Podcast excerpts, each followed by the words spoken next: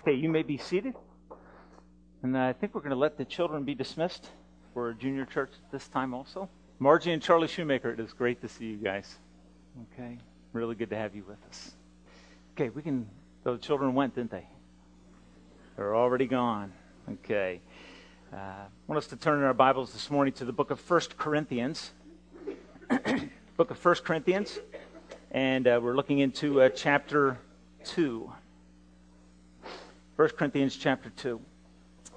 Okay, 1 Corinthians chapter 2, and let's begin reading in verse 6 down through verse 10. 1 Corinthians 2, verse 6. We do, however, speak a message of wisdom amongst the mature, but not the wisdom of this age or of the rulers of this age who are coming to nothing. No, we speak of God's secret wisdom a wisdom that has been hidden and that God destined for our glory before time began. None of the rulers of this age understood it, for if they had, they would not have crucified the Lord of glory. However, as it is written, no eye has seen, and no ear has heard, and no mind has ever conceived what God has prepared for those who love him. And then I love this next statement. Isn't it beautiful?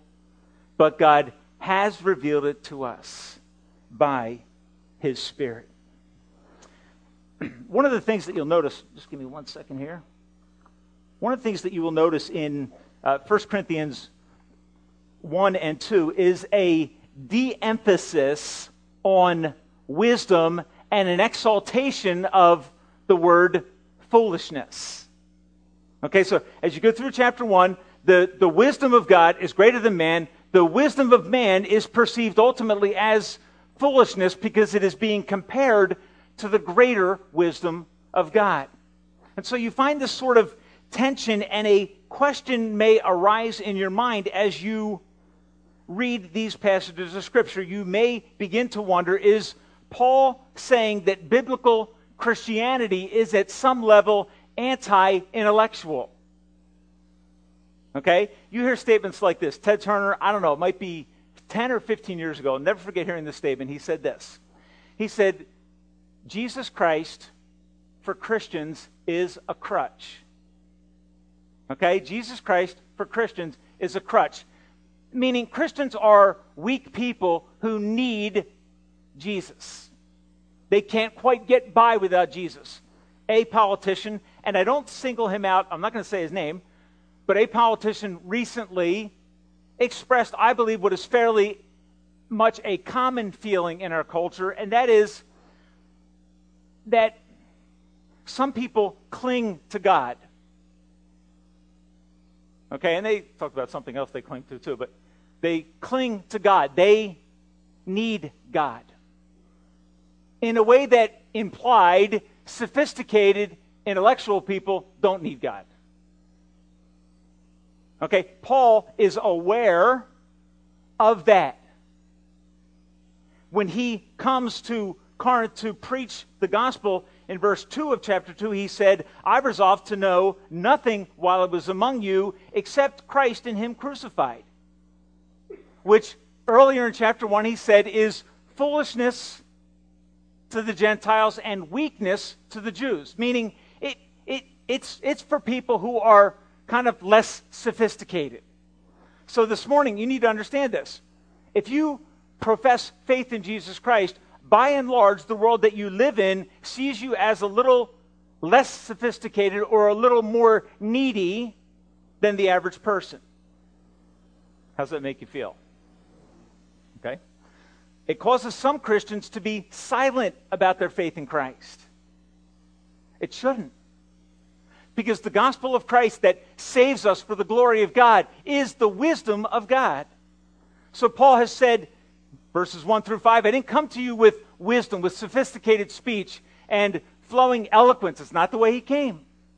He said, I came to you, verse 2, preaching and proclaiming Christ and Him crucified and nothing else.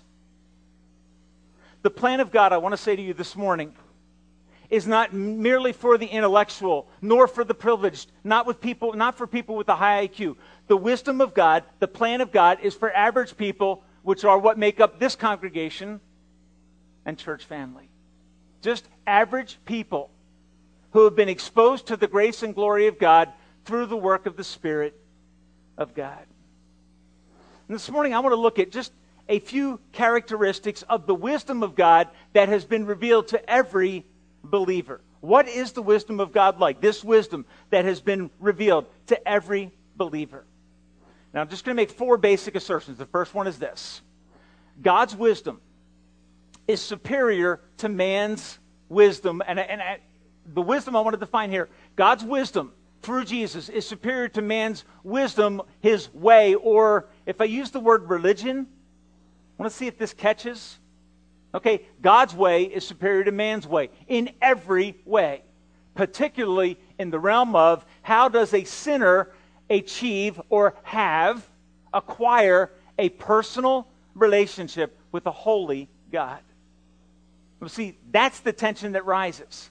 Man's answer to that question, how does a sinner have a right relationship with a holy God, is what? The word starts with an R. Right? What, what does man make up in order for us to have a relationship with God? Religion, right? What is the emphasis in the context of religion? You know, for people that participate in it, what's the emphasis in religion? Okay, it's always works. It is your performance, and if you perform well enough, if you're shrewd enough, smart enough to work it out and figure it out, you can achieve a relationship with God. Here's God's response to that God says, that is foolishness. The wisdom of God is superior to man's way, to man's religion. Verses 5 and 6, I want you to notice how he says this. He says, in verse 5, he says, I want your faith to rest not on men's wisdom, but on God's power. We do, however, verse 6, speak a message of wisdom amongst the mature, but not the wisdom of this age or of the rulers of this age who are coming to nothing. Fascinating, isn't it? What is Paul saying? The message that I am preaching is superior to any scheme or religious system that man can devise. Okay? Now, basically, what does religion say? What religion says is this you achieve a status before God in which you are acceptable by your works. The focus is on what you do. In biblical Christianity, in God's wisdom way, the emphasis is on what God, through Jesus Christ, has what? Has done for us. So, if you're ever trying to figure this out, okay, distinguishing to, between religion and a personal relationship with God. Religion says you do and you finally achieve a relate, you reach a status, but you're never sure if you're there. Biblical Christianity says God sent his son. His son is the wisdom of God in flesh he took the price for your sin on Calvary's cross. Okay? So Paul's first kind of front or thrust is we speak a better wisdom, better than man's. It is not man made, it is revealed from and by God. God's wisdom reaches out to us in his glorious Son, who becomes one of us to pay the price for our sin. I want you to look at verse 30 real quick of chapter 1. He says, It is because of him that you are, that is because of God, that, because of him that you are in Christ Jesus, who has become for us wisdom, and what's the next phrase say? From God. Okay? So this superior way is revealed by God to humanity. Jesus becomes wisdom from God, and then he says that wisdom is this our righteousness, our holiness, our redemption. Okay, now think. If I buy into religion, what am I trying to do? I am trying to, absol- to absolve myself of the inherent guilt that I feel that is spoken into my life through my conscience. I know that I don't measure up. Religion says, get rid of that guilt by doing better things. Biblical Christianity says you get rid of that guilt by having forgiveness through God's wisdom. You get rid of that guilt through the redemption that is in Christ Jesus. Okay? So God's way is superior because it is, in a sense, provided by Him as a gift of grace. Second thought I want to impress upon you this morning from verse 7 is this God's wisdom is His intent to rescue every believer from their sin by the cross. Okay, I'm being very specific here. God's wisdom is his intent to rescue believers, that is, those who put faith and trust in Christ, from their sin by the cross. Now, what is that saying? No merit, no effort, no performance. We come into a right relationship with the Father through the work of Jesus Christ on the cross. So notice how he says this in verse 7. No, we speak of God's secret wisdom, or his wisdom, which is a mystery, a wisdom that had been hidden, but has been destined for our glory before time began. God's wisdom concerning Christ was hidden in the past and has been made known. When we read the word mystery, what do we tend to think of? We think of like mysterious, little strange, weird, okay? That's mysterious. Not the idea of the word that's used in the Bible. The word that's used in the Bible indicates the idea of something that was previously hidden and now has been what? Revealed or made known. Okay? It's a better word would be it is the secret of God. It was something that he planned in the past and revealed at the time of the coming of Jesus Christ, his son. His son's coming was his plan. And God manifested his plan amongst humanity. And what is God seeking to do in sending his son in his plan? He is seeking to answer a question.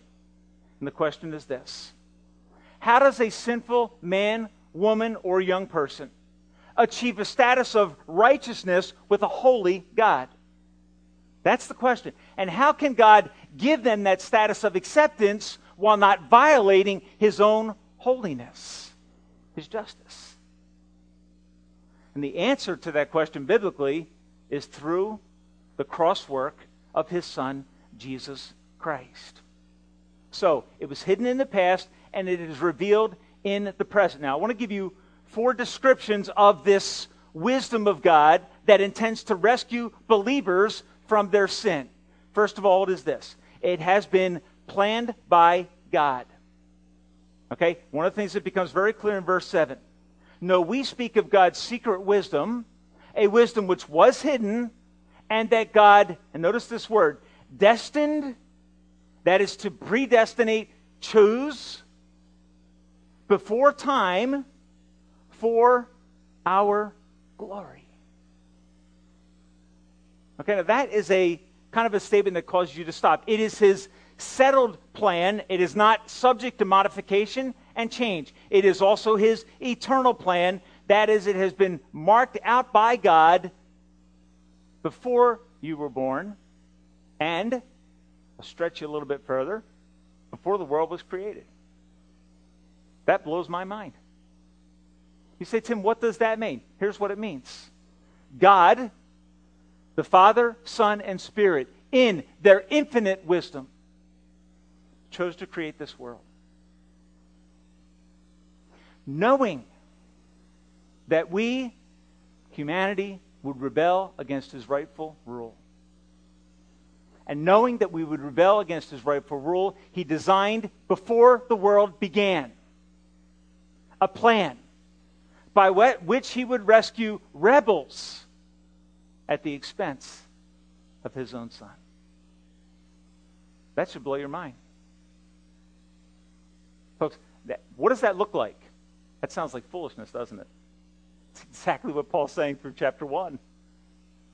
The foolishness of God is wiser than man.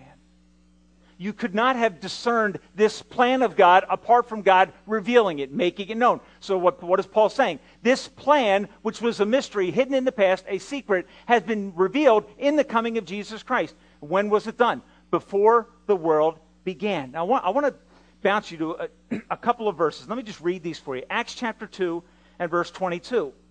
Peter, on the day of Pentecost, men of Israel, listen to this. Jesus of Nazareth was a man accredited by God to us by miracles, wonders, and signs. Meaning, he was recommended to us by God by his supernatural, undeniable activity, which God did among you through him, as you yourselves know.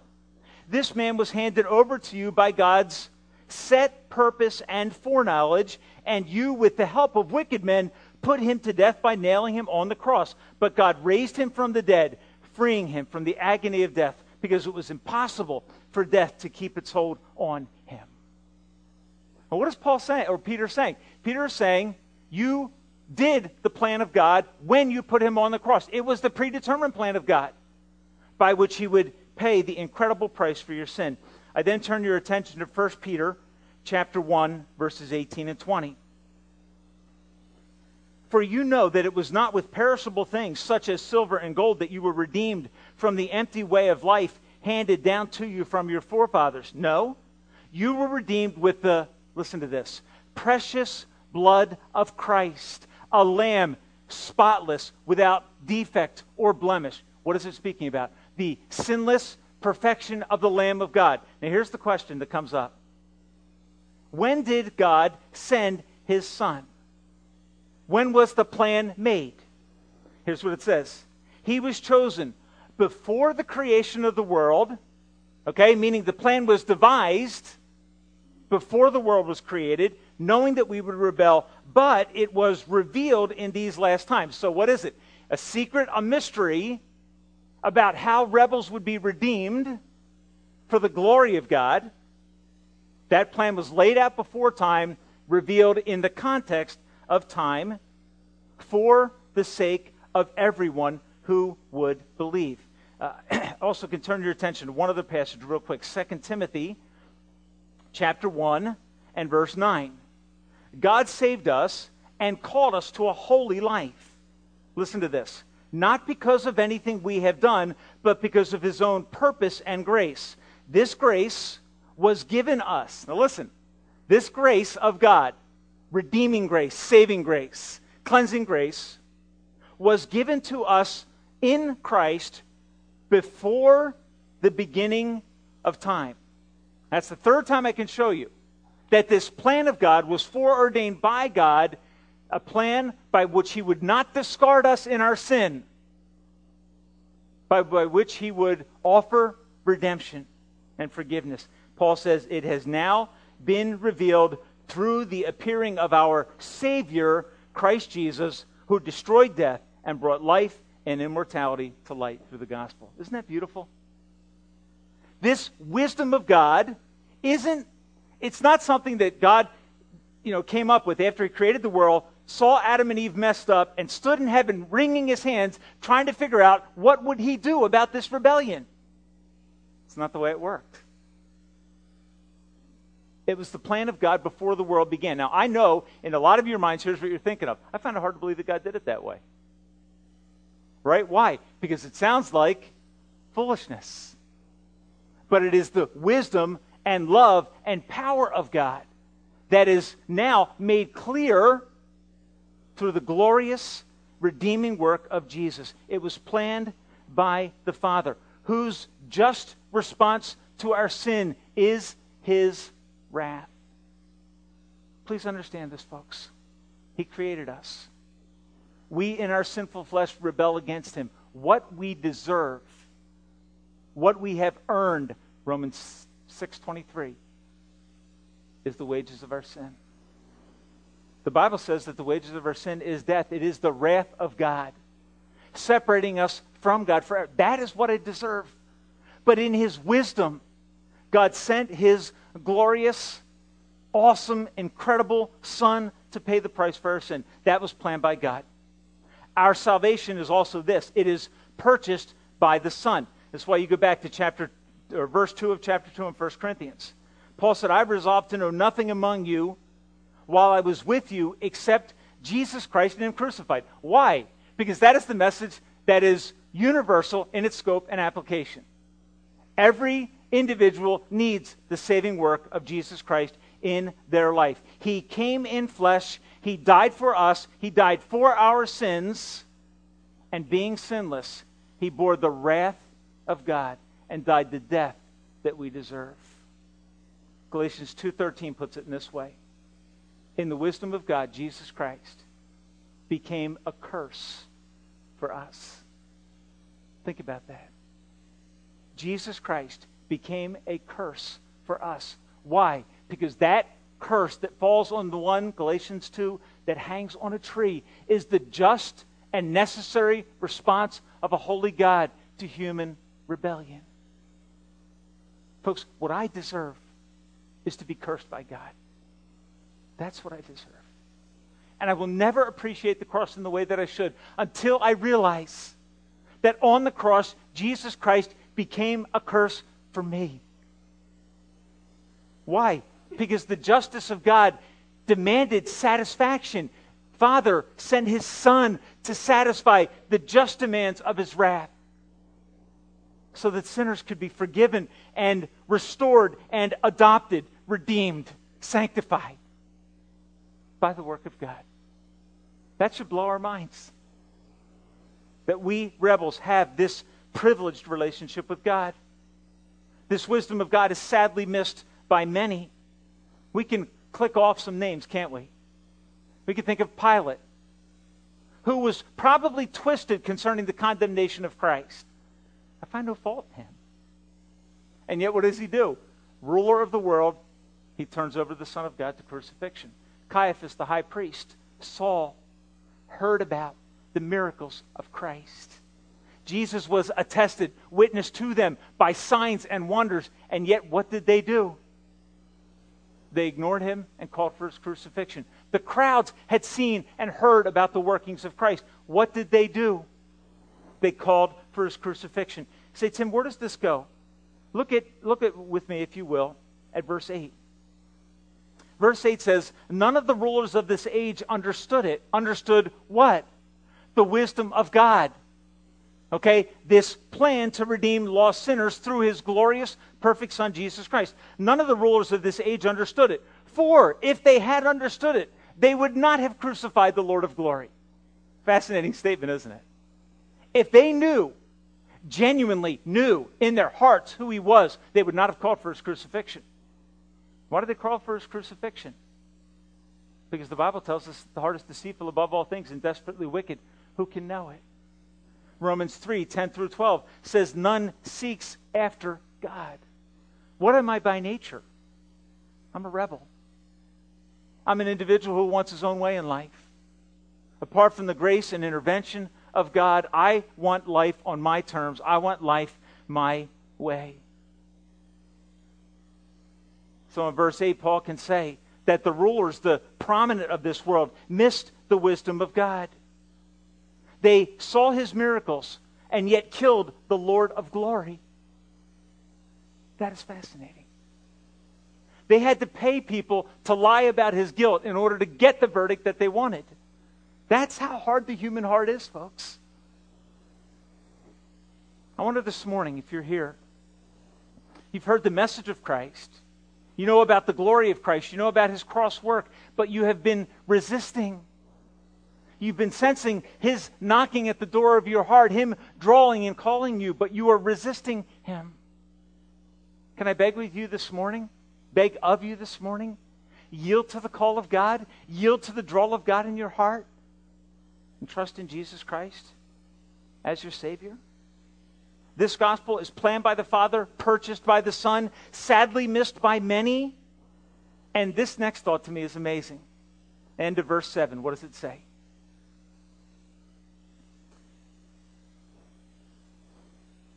He says, No, we speak of God's secret wisdom, a wisdom that has been hidden and that God destined for our glory. Now, think about this. The wisdom of God to redeem us through the cross work of Jesus was destined for our glory. I don't know about you, but I'm uncomfortable with that. When I you start to unpack these words and you think you're going to find something that kind of gets us out from under what seems to be implied.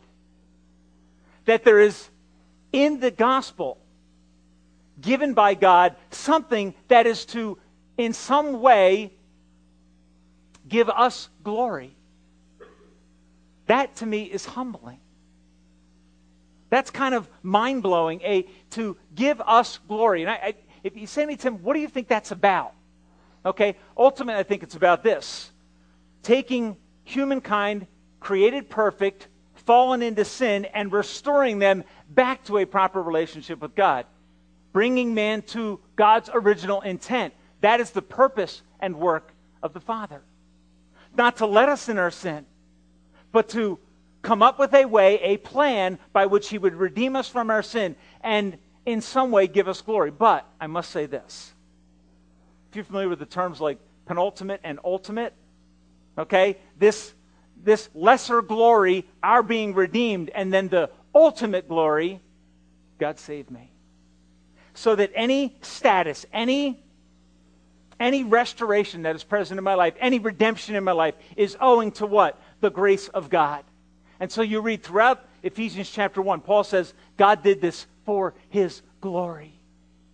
Okay, because ultimately, what is it about? It is about this incredible concept that God has planned for every believer everlasting joy. We as believers are beneficiaries of this wisdom of God. It is designed with us in mind. The ultimate purpose of it is the glory of God. You say, Tim, how has that worked out? Think about Romans chapter 5 and I believe Romans 4, or Revelation 5 and Revelation 4. Okay, what do you find there? You find the redeemed singing praises, honoring, and glorifying the Lamb of God. And what, is, what do they say? They're praising the Lamb who was slain and who purchased from every tongue, tribe, and nation people for his own possession. Folks, what is the glory of a believer? The glory of a believer is that they have been ransomed by the grace of God, have the hope of heaven. And that joy is an inexpressible type of joy. It is an everlasting joy. It is an ultimate joy. His plan to rescue us and to redeem us apart from our own merit is staggering for everyone who has been forgiven. And it goes a step further because what it means is this not only do I experience forgiveness now and a relationship with God now, but there is the hope of heaven which Paul talks about later, doesn't he? Here's what Paul says, because you think about this. Okay, God is giving us glory, and you have to think to yourself, that seems odd. What does Paul say? Now we see through a glass, how? Dimly. Okay? Why? Because my understanding of glory, my understanding of what is awesome, is affected by the fact that I am some, in some way bound to the material realm. I don't get the glory of heaven. Okay, in some ways, I, I look forward to being in heaven, the face to face with Christ part. I look forward to that. But my mind doesn't understand all the things that God has for me when I get there. All of the glory of what it will be like to be in His presence without a watch, without the need for this, okay? No clock. In His presence forever. Never thinking, okay, a couple hundred years just passed. Folks, do you understand in heaven that will never happen? because we will be in the eternal presence of God. People say, What are we going to do for all that time? There will be no time. No time. I look forward to that.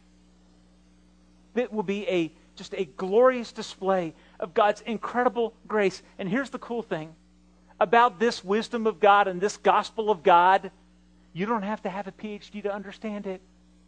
It's not the intellectual property of people with a high IQ.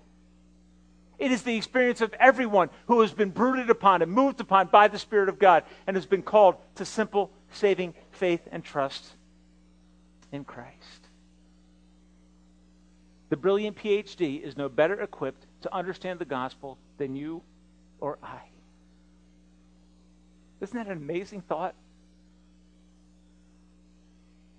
The person with a PhD is no better equipped to grasp the glories of the gospel than every believer who has the indwelling Spirit of God.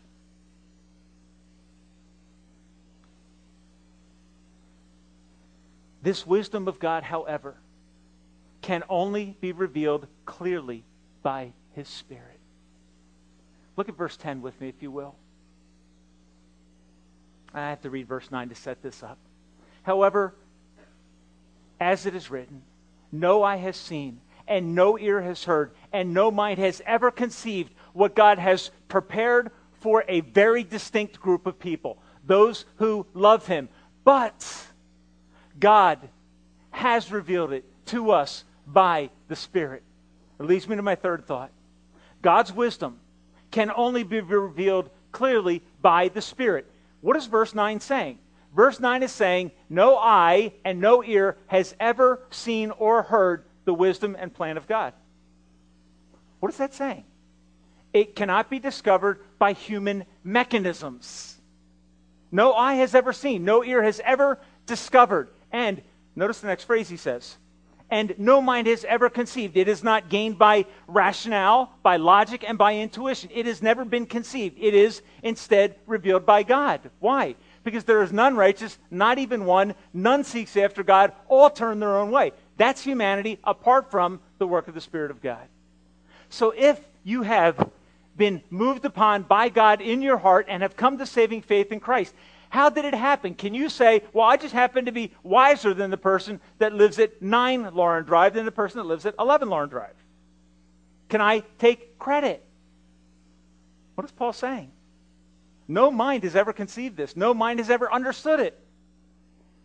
The indication, I think, at some level seems to be pretty clear. It cannot be grasped by unaided and rebellious, sinful hearts. You can't get the gospel by yourself. It takes the work of the Spirit of God. And what does Paul say? But God has revealed it to us. And I love, he doesn't say God revealed it to me. What does he say? God revealed it to us. He's always editorializing in this text. Why? He doesn't want the focus to be on him. This is about the glory of Christ. So it's not grasped by an unaided, sinful, rebellious human heart. It is grasped by the heart upon which God, in his grace, so powerfully moves. My mind was drawn as I studied this to the interaction between Jesus and Peter just prior to the crucifixion and just prior to the Mount of Transfiguration. You remember the passage. Jesus looks at the disciples and say, okay, says, Okay, who do men say that I am? Well, some say you're this, and some say you're the prophet, and some say this or that. Yeah, but who do you say that am? And what does Peter say? Peter responds to him and says, You're the Christ. You are the Son of the living God. What is Peter saying? we have seen his glory. And Jesus stops him cold in his tracks. He says, Peter, flesh and blood did not reveal this to you. Folks, let that sink in. If you understand the glory of Christ, if you understand the magnitude that He, God in flesh, went to the cross to pay the price for your sin, flesh and blood did not understand that, see that, it was shown to you by the Spirit. Verse 10, I think, makes it so clear. So, if you have been redeemed by the grace of God, if you have seen the glory of Christ, what should the response of my heart be? Overflowing with what? Deep and profoundest gratitude. Here's an amazing thing. If you look at verse 9, where it says, No eye has seen, no ear has heard, no mind has ever conceived. What is that usually thought to be explaining? What do most people assume that verse 9 is describing? Heaven, right? I hear you hear this where? Funerals all the time. No eye has seen and no ear has heard the things that God has prepared for those who love him. And what are we always thinking about? We're always thinking about the stuff and how beautiful heaven's going to be. Right? We're always thinking that that's, that's what it's all about. I wonder, I, I think heaven's going to be a big surprise. What is it that no eye has seen and no ear has heard and no mind has ever conceived? It is the glory of the cross. That is clearly what is intended in context. Now, eh, here, here's what I fear. What I fear is if I live my life in a fallen world wanting more, heaven will be, this isn't even a word, heaven will be trinketized. Okay? So you understand what I mean by it? It, it will become, I, am going to want the, the nice stuff of heaven. And I'm going to live for the, that the hope in the future is that I'm going to be in this perfect place. And it is all of that. But it does not compare to what it will be like to be face to face with Christ. And all I'm saying is this don't ever let all the glorious descriptions of heaven that you read or hear about, and they are intended for our pleasure, but they are not to be what attracts us and draws us out in this life. What is to motivate us in this life to live full on for the glory of God is the cross of Christ. that no eye has seen, and that no ear has heard, and that no mind ever came up with. That is the wisdom of God. That He, before time, would send His Son to redeem rebellious sinners. Because you know what we would have done if we were God? We would have trashed it and said, I'm going to start over. That's what we would have done. Not God. You know, you know what? Every person in this room has something in common. We are rebels, loved by the grace of God. And that for every Christian is some of the deepest theological territory that you can ever understand. Brings me to the last thought. It's this God's wisdom, once revealed, once understood, is amazing and stunning to the redeemed. I have a lot of fun when I go to a carnival or like the Warren County Fair because I love to watch how much money people will spend to get those trinkets. You know what I'm talking about, right? The big you know, stuff lying under the arm, whatever, whatever, you know, flipper, whatever it is. Okay? Oh, I got the money. In how much time is that thing like sitting out in the trash can? Okay? We can let the hope of heaven, the lesser aspect of it, eclipse the greater aspect of it, and that becomes, I think, Paul's fear. The glory of heaven is going to be seeing Christ face to face. That will be the glory of heaven. Don't ever let the hope of heaven, the stuff, pull you away from the personal relationship that Jesus Christ so desires, gloriously provided to have with you. Heaven is primarily not about beautiful things. Heaven is about the unhindered presence of Jesus Christ. And that is why the hymn writer says, when we've been there 10,000 years, bright shining as the stars, we've no less days to sing his praise than when we first began. Folks, we will be regularly overwhelmed and astonished at the glory of the cross of Christ, by which we are made his children. If you see today, if you hear today, if you know today the gospel of Christ, I want to encourage you to do something. Cry out to God in deep and profound gratitude. Because flesh and blood did not achieve this. The Spirit of God made it clear. The Spirit of God convicted and showed you that there is a Savior, there is hope. And along with that hope, what comes?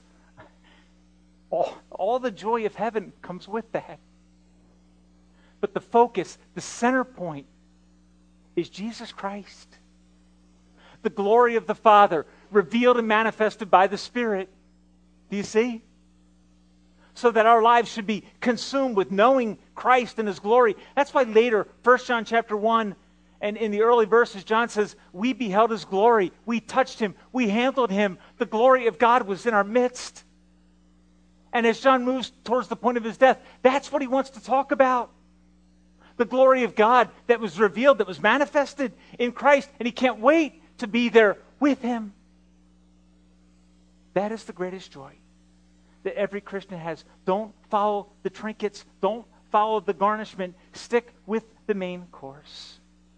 Remember that we make no contribution to our eternal status. It is the wisdom of God that He sent His Son in flesh, the purpose of paying the price for our sin, so that we could be free. Don't ever get over it. And I ask you this question as we close Are you amazed by the wisdom of God? Don't get used to it.